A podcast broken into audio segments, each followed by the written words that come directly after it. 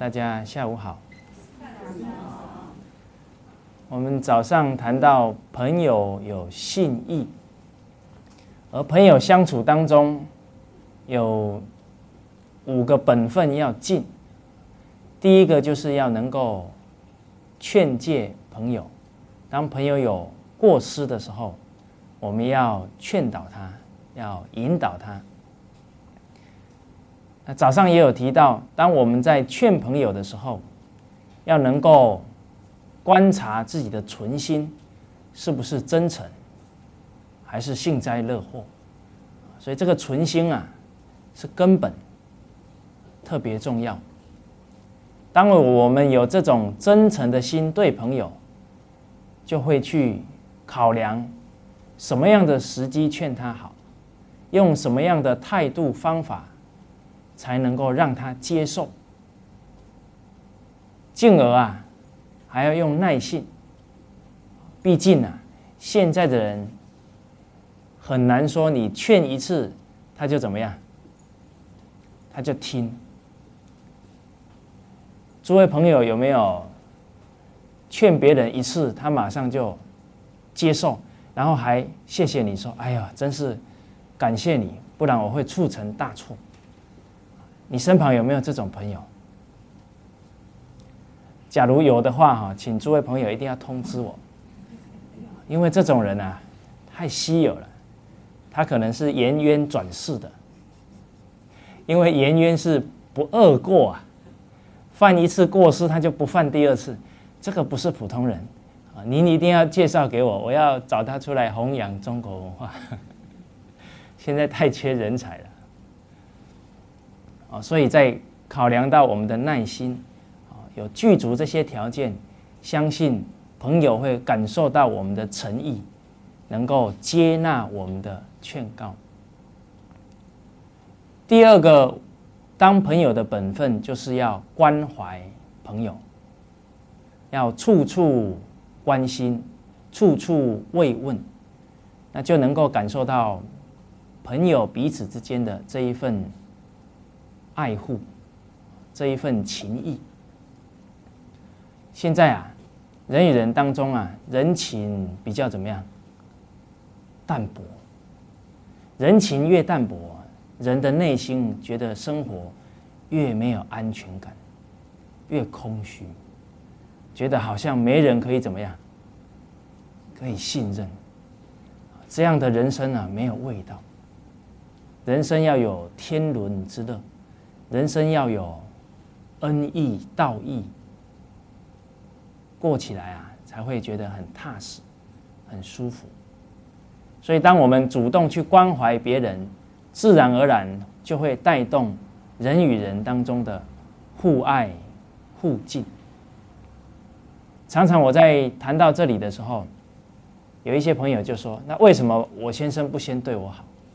为什么我朋友不先对我好？”人生假如常常在等着别人对我们好。那实在是太累了，而且又等得患得患失，每天情绪啊起起落落，这样很容易得什么？得忧郁症，得内分泌失调。所以，我们主动去关怀当中，你更能感受到施比受更有福，你的内心的一种状态啊。更好。当你在帮助别人的时候，当你看到别人需要的时候，你会更体会到我生命当中的价值。所以，我们一定要主动关怀，而且交朋友不只要关怀他，还要关怀他的家人、他的亲友。我在高中的时候有一个非常好的朋友，我们两个感情很好。他也是男的啊，诸位不要误会啊。那他的母亲啊，常常在他的耳，常常呢听到从他口中一直都谈到我。我想他母亲会想：这个人到底是何方人物啊？不知道品德好不好？假如品德不好，那我儿子跟他这么熟，一定会怎么样？会被他带坏。所以我有一个习惯，只要这个朋友跟我有相当的交情，我一定会主动怎么样，去拜访他的父母。当他父母见到我们之后，就能够安他父母的心，不止安了他的心，说哦，原来是跟这位朋友交往，甚至于他会觉得很安慰。往后啊，我孩子有这样的朋友，那他的人生一定会越来。走得越正确，所以不只要想到朋友，还要想到他的家人的感受。所谓爱屋及乌啊，我这个高中同学的母亲为什么这么关注我跟他的交往？因为那个时候啊，社会流传说有同性恋，所以他母亲特别紧张。所以，为人父母啊，确实不容易，处处啊担心小孩。所以，当我们跟一个朋友相处，也要能够去体恤到他的父母的感受，这个相当重要。所以，应该在谈对象的时候，也要主动去拜访对方的什么父母啊？他的女儿在跟你交往，他的儿子在跟你交往。你迟迟不露面，那他的父母作何感受？所以一个人的关怀，一个人的爱心，就在这点点滴滴当中啊，要用出来。那为什么现在这么多年轻人交往都不敢去见对方的父母？为什么？因为啊，对方父母有人生历练呢。他们有火眼金睛啊！我们这些年轻人怕去了之后被人家怎么样，一眼看穿了，所以自己没自信，又不懂得怎么跟长辈啊互动，跟长辈啊嘘寒问暖都没有这些学习，所以确实啊，不学礼无以立呀，不学这种应对进退啊。人生常常都怕东怕西的，所以经一事要长一智。假如真正要去拜访朋友或者拜访对方谈对象的家里人的时候，也是给我们历练的好机会，所以也不要害怕。不管你学的多与少，人与人相处还是一个最重要的态度，就是要有。真诚的心就好。至于很多的礼节啊，可以透过每一天的学习，在提升自己的能力。但是这一份诚心，这一份对朋友及朋友亲人的关怀，我们不能没有。所以，当你尊重他的父母，他就欢喜；你尊重他的兄弟。他也欢喜，所以《孝经》里面有说啊：“敬其父，你尊敬他的父亲，则子悦，孩子会怎么样？很高兴。敬其兄，则弟悦，敬他的兄长，弟弟就高兴。敬其君，则臣悦，你到别人的公司去，你很尊敬他的领导人。”他的部属啊也会很欢喜，所以你懂得尊敬一个人的亲友，你就会让他欢喜，也会让他的所有的亲友都欢喜。当你有这样的态度去与人相交往，那你走到哪里啊都是受人欢迎。所以现在人都讲人际关系。人际关系的根本，在我们对人的恭敬，跟对人的关怀，这才是重点。而对人的恭敬跟关怀的能力，诸位朋友，什么时候开始建立起来？什么时候？从小，少成若天性，习惯成自然。所以现在很多市面上的课啊，都说可以让你快速提升人际关系的能力，有没有这种课？哇，很多人一听啊，从小到大呢，没有常常去与人交往，没有常常去关怀别人啊，现在看到这种课呢，五千块三天就可以学成了，马上怎么样？趋之若鹜啊，早去赶快跑去交钱。这种课很多人上，上的时候呢，老师就会告诉他：你只要对人有礼貌，常常微笑，你的业务啊就会做得好，你的荷包啊就会越来越多。请问这样子引导，这样子教导，他所学的这些礼貌的动机是什么？还是自己的利益，还是钱？能不能真诚对人恭敬，对人关怀？所以这样子学呀，不只是钱白花了，甚至于还把自己的心性学问啊，怎么样往下降啊，而不是往上升呢？所以很多人学完之后回来，看到人呢，就握手微笑，因为他已经几十年没微笑了。所以这么一微笑啊，不止别人不觉得亲切，还觉得看了之后鸡皮疙瘩都起来，因为笑的怎么样，很不自然啊。所以这个连对别人关怀、恭敬，都是要从内心呐升起来。我有一个朋友，他们夫妻都跟我很熟。那刚好我要去拜访他，因为现在年轻人都很怕朋友到自己家里去，怕朋友不小心啊谈一些话呢，把他一些底细啊漏给父母听到，那父母会质问他们，所以很多人是不让朋友怎么样 到家里去。所以我去这个朋友家，我就想说，他一定啊不让我上去。因为刚好那一天要去放生，那因为放生啊，父母不见得会支持你。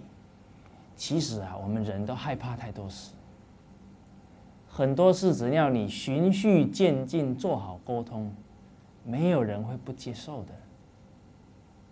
所以重点在我们有没有把道理讲清楚，有没有顺势啊，去引导亲人。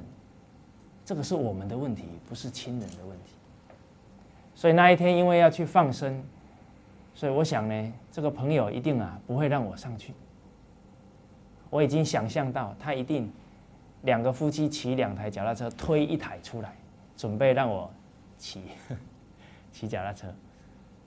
所以我算准之后啊，我就买了一箱苹果。为什么买一箱苹果？制造机会啊！买了一箱苹果，他就不得不让我上楼了。哦，所以买了一箱苹果呢，他们两个果然果不其然啊，脚踏车都已经牵出来了，所以我马上啊，提着那抱着那一箱说：“人都已经到了，怎么可以不上去问候一下你父母？”他们两个呢，只好勉强为之，但是啊，脸上露出。担心的 眼神，所以一上去之后啊，就跟他的父母寒暄问暖，跟他谈了一下话。其实老人家都很慈祥，谈了差不多五分钟啊，他还怕耽误你的时间。他说：“来来来，赶快啊！你们要去办啥事就去办吧。”我就跟他夫妻俩就出去了。结果当天晚上呢。他就打电话给我，他说：“我妈妈要请你吃饭，好要请我吃饭。”我说：“好，没问题。”当那个礼拜啊，我就去他们家吃饭。他们家不吃素的，结果我一去啊，全桌都是素的，还特别足。那在这个吃饭的过程呢，我们说见面三分情，啊，他的父母啊，就跟我们越来越亲了。吃完饭之后，他的母亲啊，就跟我坐下来聊了很多事情，因为他跟他母亲说我是。一个国学启蒙中心的老师，刚好他的妹妹生了一个女儿，而这个女儿就是他的妈妈在带，所以在带孩子有很多的方法，他的母亲就跟我做探讨，结果我就跟他说啊，这样子不行，这样会宠坏孩子。那这么一讲啊，道理讲明白了，他妈妈就说好好好，那我下次呢要修正过来。结果我朋友在旁边就说了。他说：“我早就告诉你这样不对，你都不听。所以你看，朋友跟朋友有好处啊。你父母讲不听的地方啊，可能你的朋友怎么样，一句话就听进去了。这个叫易子而教啊，因为毕竟他是你父母啊，你是他带大的啦。他说我吃的盐比你吃的饭还多，你讲还要训我吧？” 但是其他的朋友一讲啊，他们反而接受。所以你身旁有一群好的朋友可以帮你说话，对你的家庭啊是一种很大的助力。等你以后孩子大了，孩子有时候因为每天听你唠叨啊，对你的话，可能有时候这边听怎么样，这边出来。但是假如是你的朋友，发自内心劝你的儿子。可能两三句话，他就怎么样？他态度就修正，他会突然觉得说，原来叔叔讲的啊，跟我父亲讲的怎么样，也一样，所以我爸爸还是对的。所以，当我们主动的去关怀对方的父母，那对他的家庭啊，就是一种助力。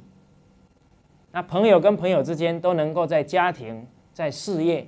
在工作上能够互相帮助、互相提携，那整个朋友关系呀就会越来越好。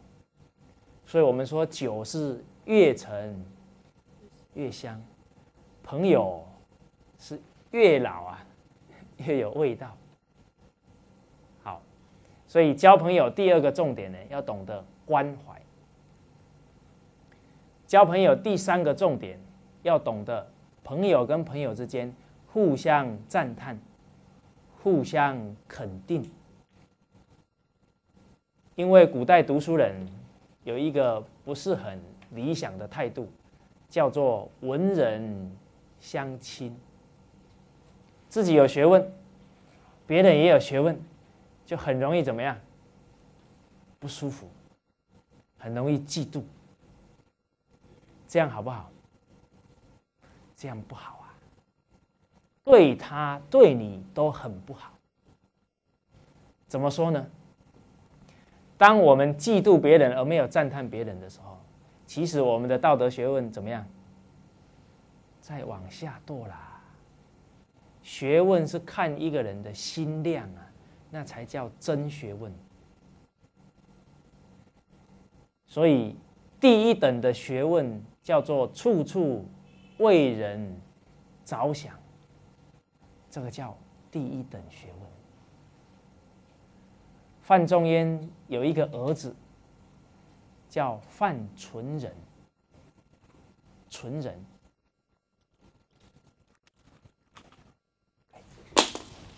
对不起，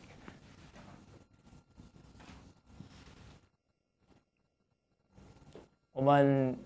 中国为人父母者，处处啊，都是为孩子着想，连取名字啊也不例外。中国父母给孩子取名字是给他一生的期许，所以范仲淹给他的儿子取一个名字叫范纯仁。诸位朋友，从这个名字当中，可不可以看出？范仲淹对孩子的存心，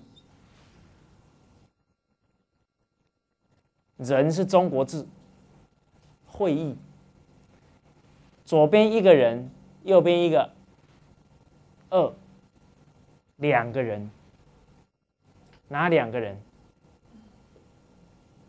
哪两个人？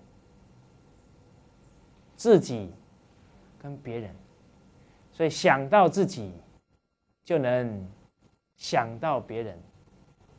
所谓“己所不欲，勿施于人”，己欲立而立人，己欲达而达人。所以范仲淹对他孩子的期许，就是他存是一颗仁慈之心，能处处替人着想。他的孩子真做到了，那是世间什么第一等的学问，会让人佩服，让人折服。有一次，他的孩子纯人呐，范纯仁接受父亲的一个吩咐，就押解五百斗的麦子回他江苏老家。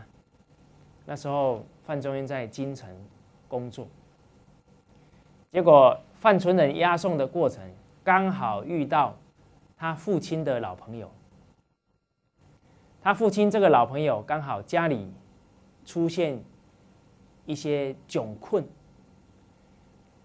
父母亲死了没有办法安葬，女儿很大了也没有嫁出去，所以范纯仁一看到这个情况啊，马上呢就把五斗五百斗的麦子啊。就卖掉，把这个钱呐，给了他父亲的老朋友。结果钱还是不够，范春仁呢，索性呢，就把他坐的那一条船呢，也卖掉，刚好啊，钱才够。后来回京城，跟他父亲报告这个工作的情况。那父子俩啊，对坐在一个桌子下呢。范存仁跟父亲报告，当报告到说：“父亲啊，五百斗麦子我卖了之后，钱还是不够。”范仲淹抬起头来跟他儿子说：“他说，那你就把船呢，也卖了吧。”范纯仁接着说：“父亲啊，我已经把船卖掉了。”所以父子啊，存是一颗啊仁慈之心。所以这一种家道的传承，比你传千千万万的银两啊更有价值。而因为范家的这种仁慈之心的传承，所以他的子子孙孙到现在将近一千年了，家道不衰啊。所以，确确实实，这种替人着想的心呐，它才是真实的学问。我们刚刚提到的，不去嫉妒别人，懂得啊，欣赏别人的心呐，那才是学问。所以，当我们嫉妒别人，不赞叹别人的时候，我们自己的心量越小，学问就上不去了。而由于自己的这种嫉妒之心，也会让自己的情绪很不好，甚至也还会影响到我们家里的人的心量，所以对自己一点好处都没有。所以要常常啊看别人的优点，欣赏别人。那当我们嫉妒其他有学问的人、有修养的人，这样对别人有很大的坏处。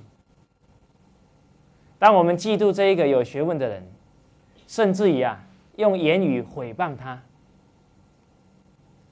当然，你毁谤这个有德行的人，他不会跟你计较。但是由于你毁谤他之后，很多跟他学习的人会怎么样？会对他失去信心。到时候这么多人的。求学问的机会被你怎么样？被你这个嫉妒之心呐，给障碍掉了。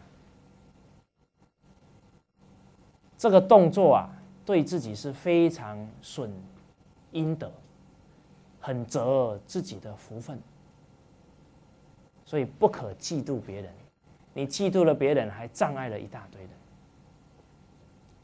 在春秋战国时代，秦国有一个宰相叫李斯。李斯就是嫉妒心太强，他有一个师弟叫韩非，韩非子，他嫉妒韩非子的学问，还设计啊把他害死，所以心胸很狭窄。甚至于到最后，还焚书坑儒啊！建议秦始皇要把所有这些圣贤书怎么样烧了。所以这么一烧啊，多少人往后不能闻圣贤教诲？他只想到呢，我的学问要比别人高啊！所以这一个嫉妒心，你看这一把嫉妒的火啊，烧伤了多少人？烧断了多少人闻圣贤教诲的机会？那因为他这个嫉妒心呢，他也没有好下场，所以他的孩子跟他都是被推到刑场啊，腰斩而死，从腰部啊切断。所以害人者啊，到最后一定是被害死。嫉妒人的人，一定也会啊，遭人嫉妒。而当我们心量扩宽，常常懂得去欣赏别人的优点，赞叹别人的优点，那这种赞叹欣赏的风气，见贤思齐的风气，就会带动整个社会的改变，家庭的气氛的改变。啊，所以我们要时时刻刻懂得见人善，即思齐。唯有这样，我们说唯有读书人跟读书人互相赞叹德行，这样正法圣贤学问才能慢慢呐恢复起来。诸位朋友，欣赏别人要不要学？要不要？也要从点点滴滴磨练起来。这个嫉妒啊，也是很大的习气。我们有一个朋友，他非常有才华，也很聪明。二十岁就拿到数学博士，厉不厉害？很厉害哦，世间人都觉得他很厉害。二十岁拿到博士，一个知名大学破格啊！直接让他进来当副教授，当了十年都没有升教授。刚好我有一个朋友也是博士毕业，跟他同一个办公室，就去了解为什么这个人这么禀赋这么好，跳级跳了好几级，二十岁就可以拿到数学博士的人，为什么三十岁呢还是在副教授？结果发现呢。他这十年来所有的论文呢，都是发表哪一个教授哪里不好，那一个教授又哪里不好，而且讲的很精辟哦，都能抓出人家最弱的弱点。所以他这十年来要升等的时候，都被这些教授怎么样，把 他压下来。所以一个能欣赏别人的态度啊，影响一个孩子一辈子。而处处只会挑人家缺点的性格啊，也会障碍一个人一辈子。所以后来呢，我这个朋友就给他一个建议。他说：“你写论文啊，就换一个角度写，你可能就升教授。哪一个角度呢？你就换一个角度说，这一个教授哪里好，这一个教授哪里好。”你就换这样写写看。这一个朋友一听建议哈，脸色很难看，因为他觉得怎么样，很困难。因为批评别人啊，二三十年习惯了，一下子要欣赏别人还真不容易。就后来呢，论文写出来，拿给我的朋友看，我没有看完，觉得哈全身不自在。为什么？因为呢，他称赞别人的时候，他听起来就觉得很不舒服，很不自然呐，就看起来就觉得很故意啊，很造作。所以欣赏别人还要点点滴滴养成。你在赞叹别人，人家才会感受到你是打从心里对别人的肯定。所以对待朋友，第三点啊，要懂懂得互相鼓励、互相赞叹、互相欣赏，这是第三点。那朋友相交，第四点要不言家丑，不可以把朋友家里的一些隐私啊。讲给其他的人听，所以言语啊要谨慎，话说多不如少。有时候你话说的太多啊，不经意把朋友一些家里情况怎么样讲给其他人听。有时候你讲出来，一些有心人怎么样拿起来挑拨就麻烦，这样会破坏你朋友之间的。情谊，而且也要你信得过的朋友，才可以把一些比较隐私的话跟朋友讲。你还是要选对象哦，不然你会自取其辱。你讲给那个像播音员一样的人听，到最后大家都知道。很多的女性，啊，或者很多的男性。很喜欢呢，把家里的事到处讲，每一个人都知道他先生现在怎么样。这样做好不好？你先生听到了一定会气得半死，所以家里的隐私啊，也不可以轻易对人讲。所谓交浅不言深，所以你讲话要懂分寸。而我们是他的好朋友，听话也要有分寸，不可以把这些话。再传出去，好，啊，所以这个是当朋友当中要谨慎去对待的。那其实说实在的，自己家里的事啊，最好不要跟人家讲，要提升自己的智慧啊，自己就可以解决了。因为这个嘴哈很难封得很密啊。而一件事啊，越少人知道，越不容易被障碍，也越容易成就。所以古代人说“慎言慎言”，言语啊，确实要很谨慎。那不谈人家的隐私，你可以多谈人家的好事、德行。所谓扬善于公堂，我们越肯定他呢，他就越积极努力啊。去做好，这是第四点，不言家丑，不言隐私。第五点还要有通才之意，哦，通才之意。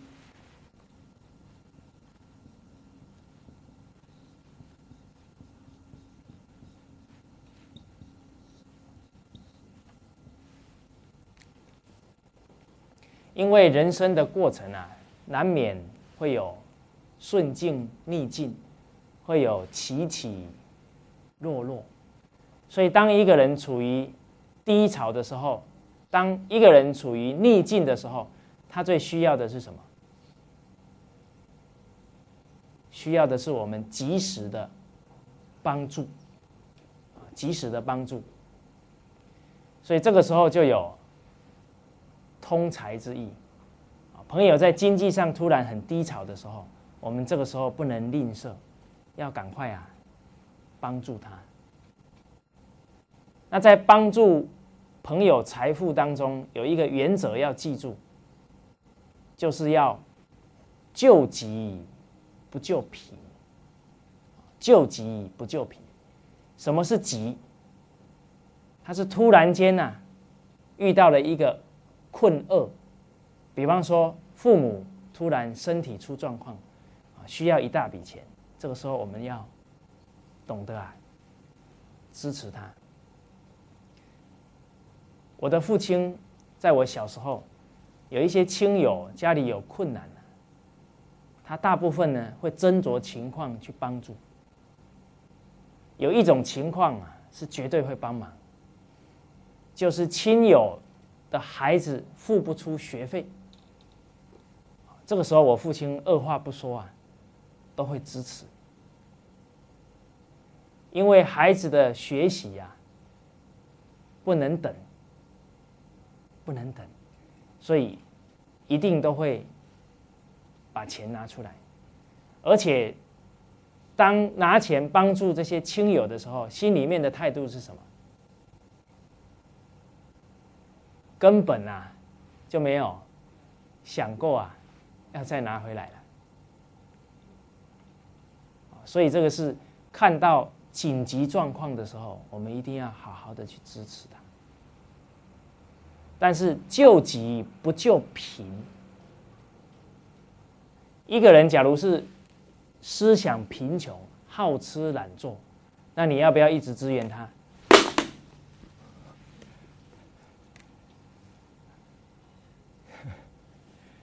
你在一直支援他，他会因为你帮助他而越来越堕落了。所以，当一个人思想贫穷的时候，你不能一直啊用经济去支援他。你有可能是害了他。假如他拿了钱去赌博，你还要不要给他？所以帮助别人，你也要看清楚，要用智慧判断，不然有可能你用善心呐，行的恶事，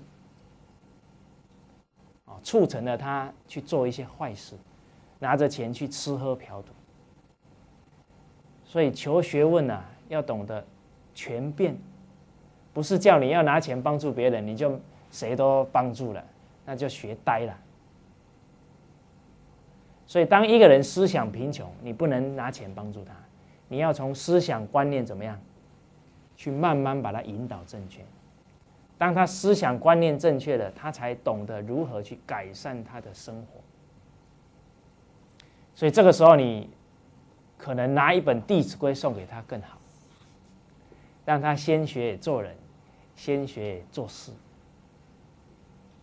啊，从这里开始做。你也可以引导他去学习一个谋生的技能。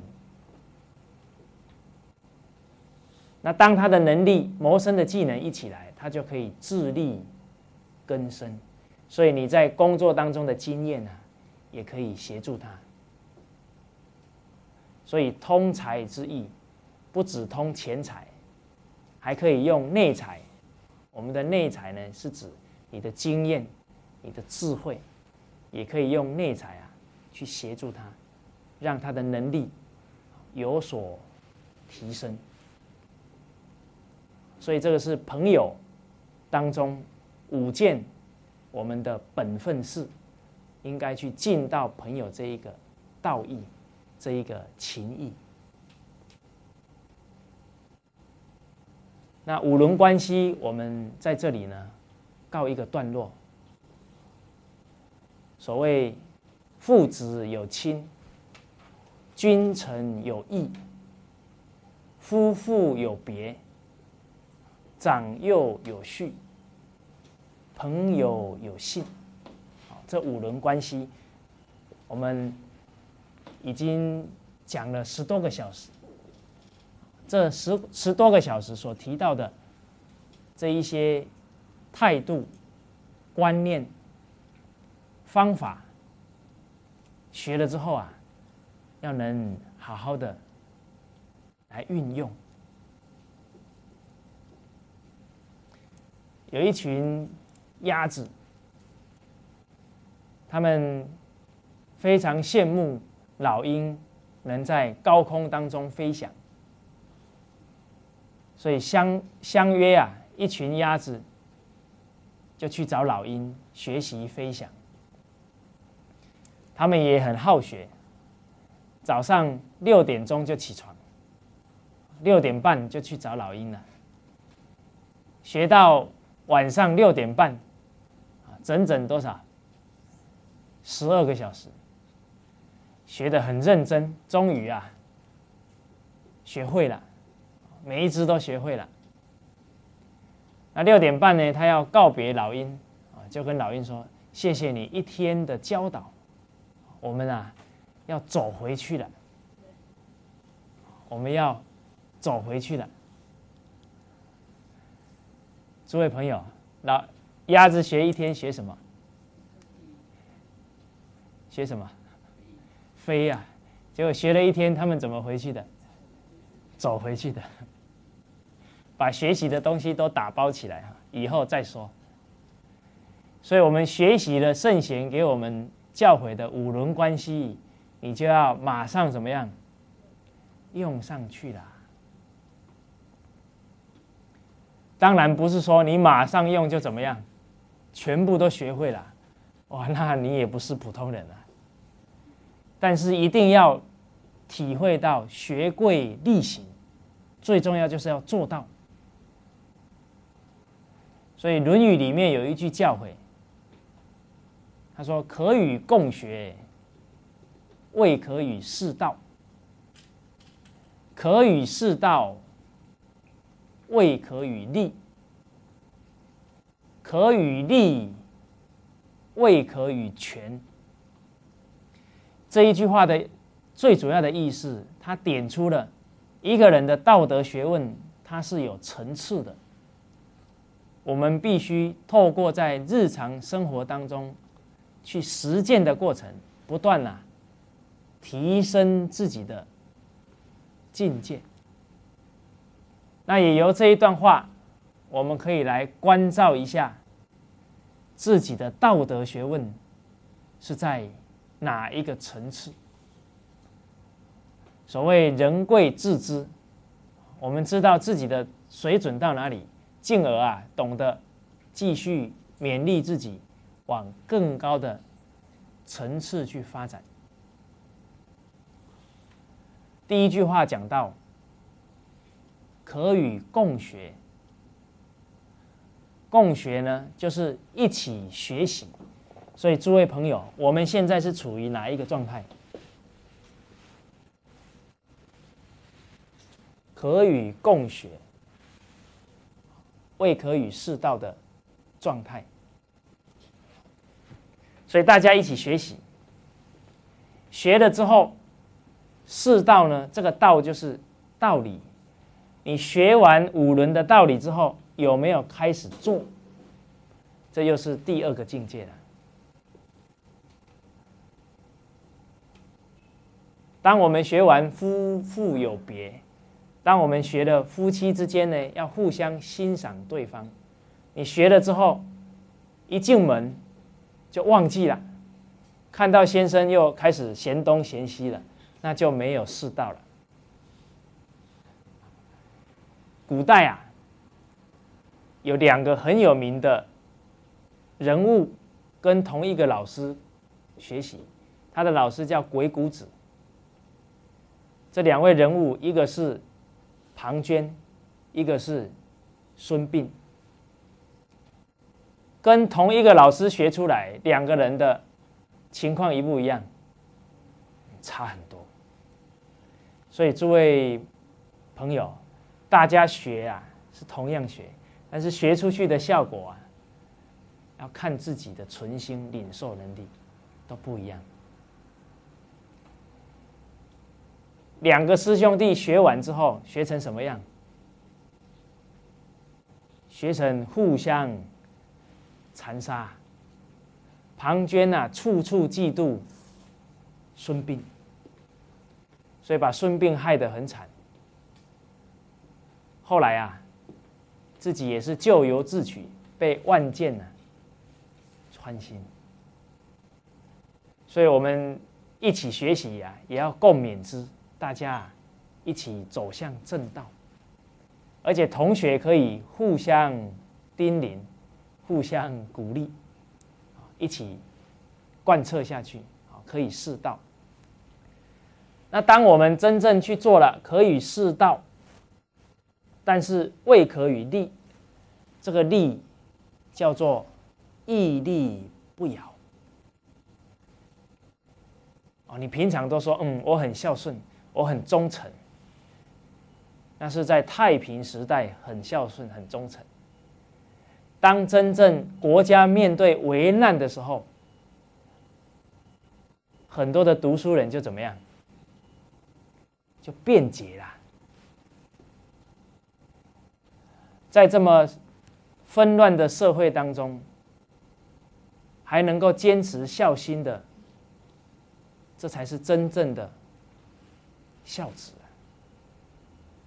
所以现在孝子容不容易看？不容易啊！每一个人都为自己的生活谋生计啦。所以老子《道德经》有一段话讲的特别好。老子说：“国家混乱有忠臣。真正国家在乱的时候，你才真正看出啊。”谁才是屹立不摇的忠臣？兄弟不和有孝慈。当很多社会家庭的兄弟都不和的时候，你才能从中看到谁才是真正兄友弟恭、懂得孝顺的人。所以我们在人与人现在关系这么不好的情况。你还能够屹立不摇，去遵守圣贤教诲，那你的学问层次已经到第三层，可以屹立的状态。古代在乱世当中，很多读书人都演出这样的精神给我们看。举一个唐朝的例子，当初唐太宗因为认识了杨贵妃。所以从此君王怎么样？不早朝了，所以朝政啊，从盛世变什么？变乱世。所以一个为人君啊，能不能修身，能不能把自己做好，那个不是影响一个人啊，影响整个团体跟国家。那在。因为君王不早朝啊，整个朝政啊就荒废掉，所以一些乱臣贼子就起而造乱，作乱了，所以发生安史之乱。安史之乱，唐朝在几个月的时间当中，大半江山呐都沦陷掉了。这一些沦陷掉的城城县呐，这一些地区的当官的人有没有读过圣贤书啊？有没有？有啊，没有一个不读，都是科举出来的，所以可以世道。哎，他们当官有的当的很好，看起来也都蛮有学问的，但是真正遇到危难了，都辩解了。有两个忠臣啊。死守他负责的这一个县叫睢阳城，死守了几个月，安禄山怎么打都打不下来，所以汉朝的唐朝的军队才得以啊缓和一下，重新整顿，再把天下再把唐朝打回来。这两位读书人，一个叫张巡。一个叫徐远，后来他们两个也被安禄山抓起来。安禄山对他们是严刑拷打，要叫他们投降。他们两个是誓死啊，不愿意，当着安禄山的面呢，一直骂他是叛臣。安禄山看了很生气啊，下令呢把他的牙齿都拔掉。结果，当他牙齿都被拔掉的时候，他的正气不减，依然呐破口大骂安禄山。我在想啊，安禄山那个时候表面上看是很凶啊，其实两只腿怎么样，在发抖啊。他一定啊会被这样的正气啊所震慑。所以张巡、徐远的学问是能够屹立。不摇，那可与立，屹立不摇，还不是学问的最高境界。可与立呀，未可与全。这个全叫通权答辩，要有通权答辩的能力，不然有时候你会死守了一些原则。举一个例子，上天有好生之德，所以我们要有仁慈之心。但是圣贤人也教导我们，凡出言，信为先，所以要有信用。那刚好有一个猎人走到你面前来，因为之前呢有一只兔子往东边跑掉了，他跑过来问你说。请问兔子往哪里走？这个时候你应该怎么说？往哪里走？那你说谎。好，就说不能说谎。好，往东边走。这样有没有对兔子好？有没有对猎人好？有没有对自己好？所以学问是活的，不是死的。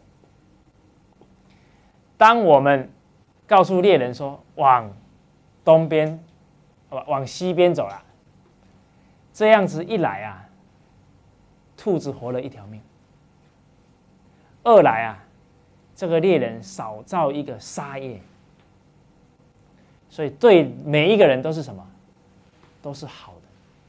所以一个人有真学问的时候，是处处能成就每一个人。那个是懂得通权。答辩，懂得去灵活运用，所以这个就是学问的功夫。孔夫子有一次发现了一个地区啊，就是那个魏国，魏国他有一个地区啊，封给了一个臣子，而这个臣子正。运用这个地区开始啊，制造很多兵器，准备啊叛乱，准备推翻魏国。刚好孔夫子经过啊，被孔夫子看到了。那夫子最讨厌的就是什么？乱臣贼子。所以夫子啊，就离开呢，准备赶快啊，赶到魏国的首都。去把这件事情揭发出来，结果这一个臣子知道啊，夫子要去把他的事情告诉他的国君，马上啊派大军把孔夫子团团围住，然后啊就跟孔夫子说：“你对天发誓，绝对不能啊把我的事情讲出去。”那夫子情急之下，啊，就对天立誓：我呢，绝对不把你的事情讲出去。讲完之后，军队就撤了，因为他们说啊，孔夫子是这么有学问的人，言出必行，所以军队都撤掉了。撤完之后，夫子马上说：“走，去魏国。”这个子路一听到啊。就很不高兴，说：“夫子啊，你怎么可以言出言而无信？”那夫子就跟子路说：“一个人在被要挟之下的信啊，可以不用遵守；而信啊，要跟义配在一起，信义信义。对于正义的事情，你才要什么守信啊。”所以要灵活运用，而且啊，假如我不去揭发，又让一个国家的人民都受灾难，我一个人受灾难没关系，我一个人背信没关系，不能够啊让这么多人民受灾难。所以这个学问啊，才是达到通权达变。好，那这一节课先上到这边，谢谢。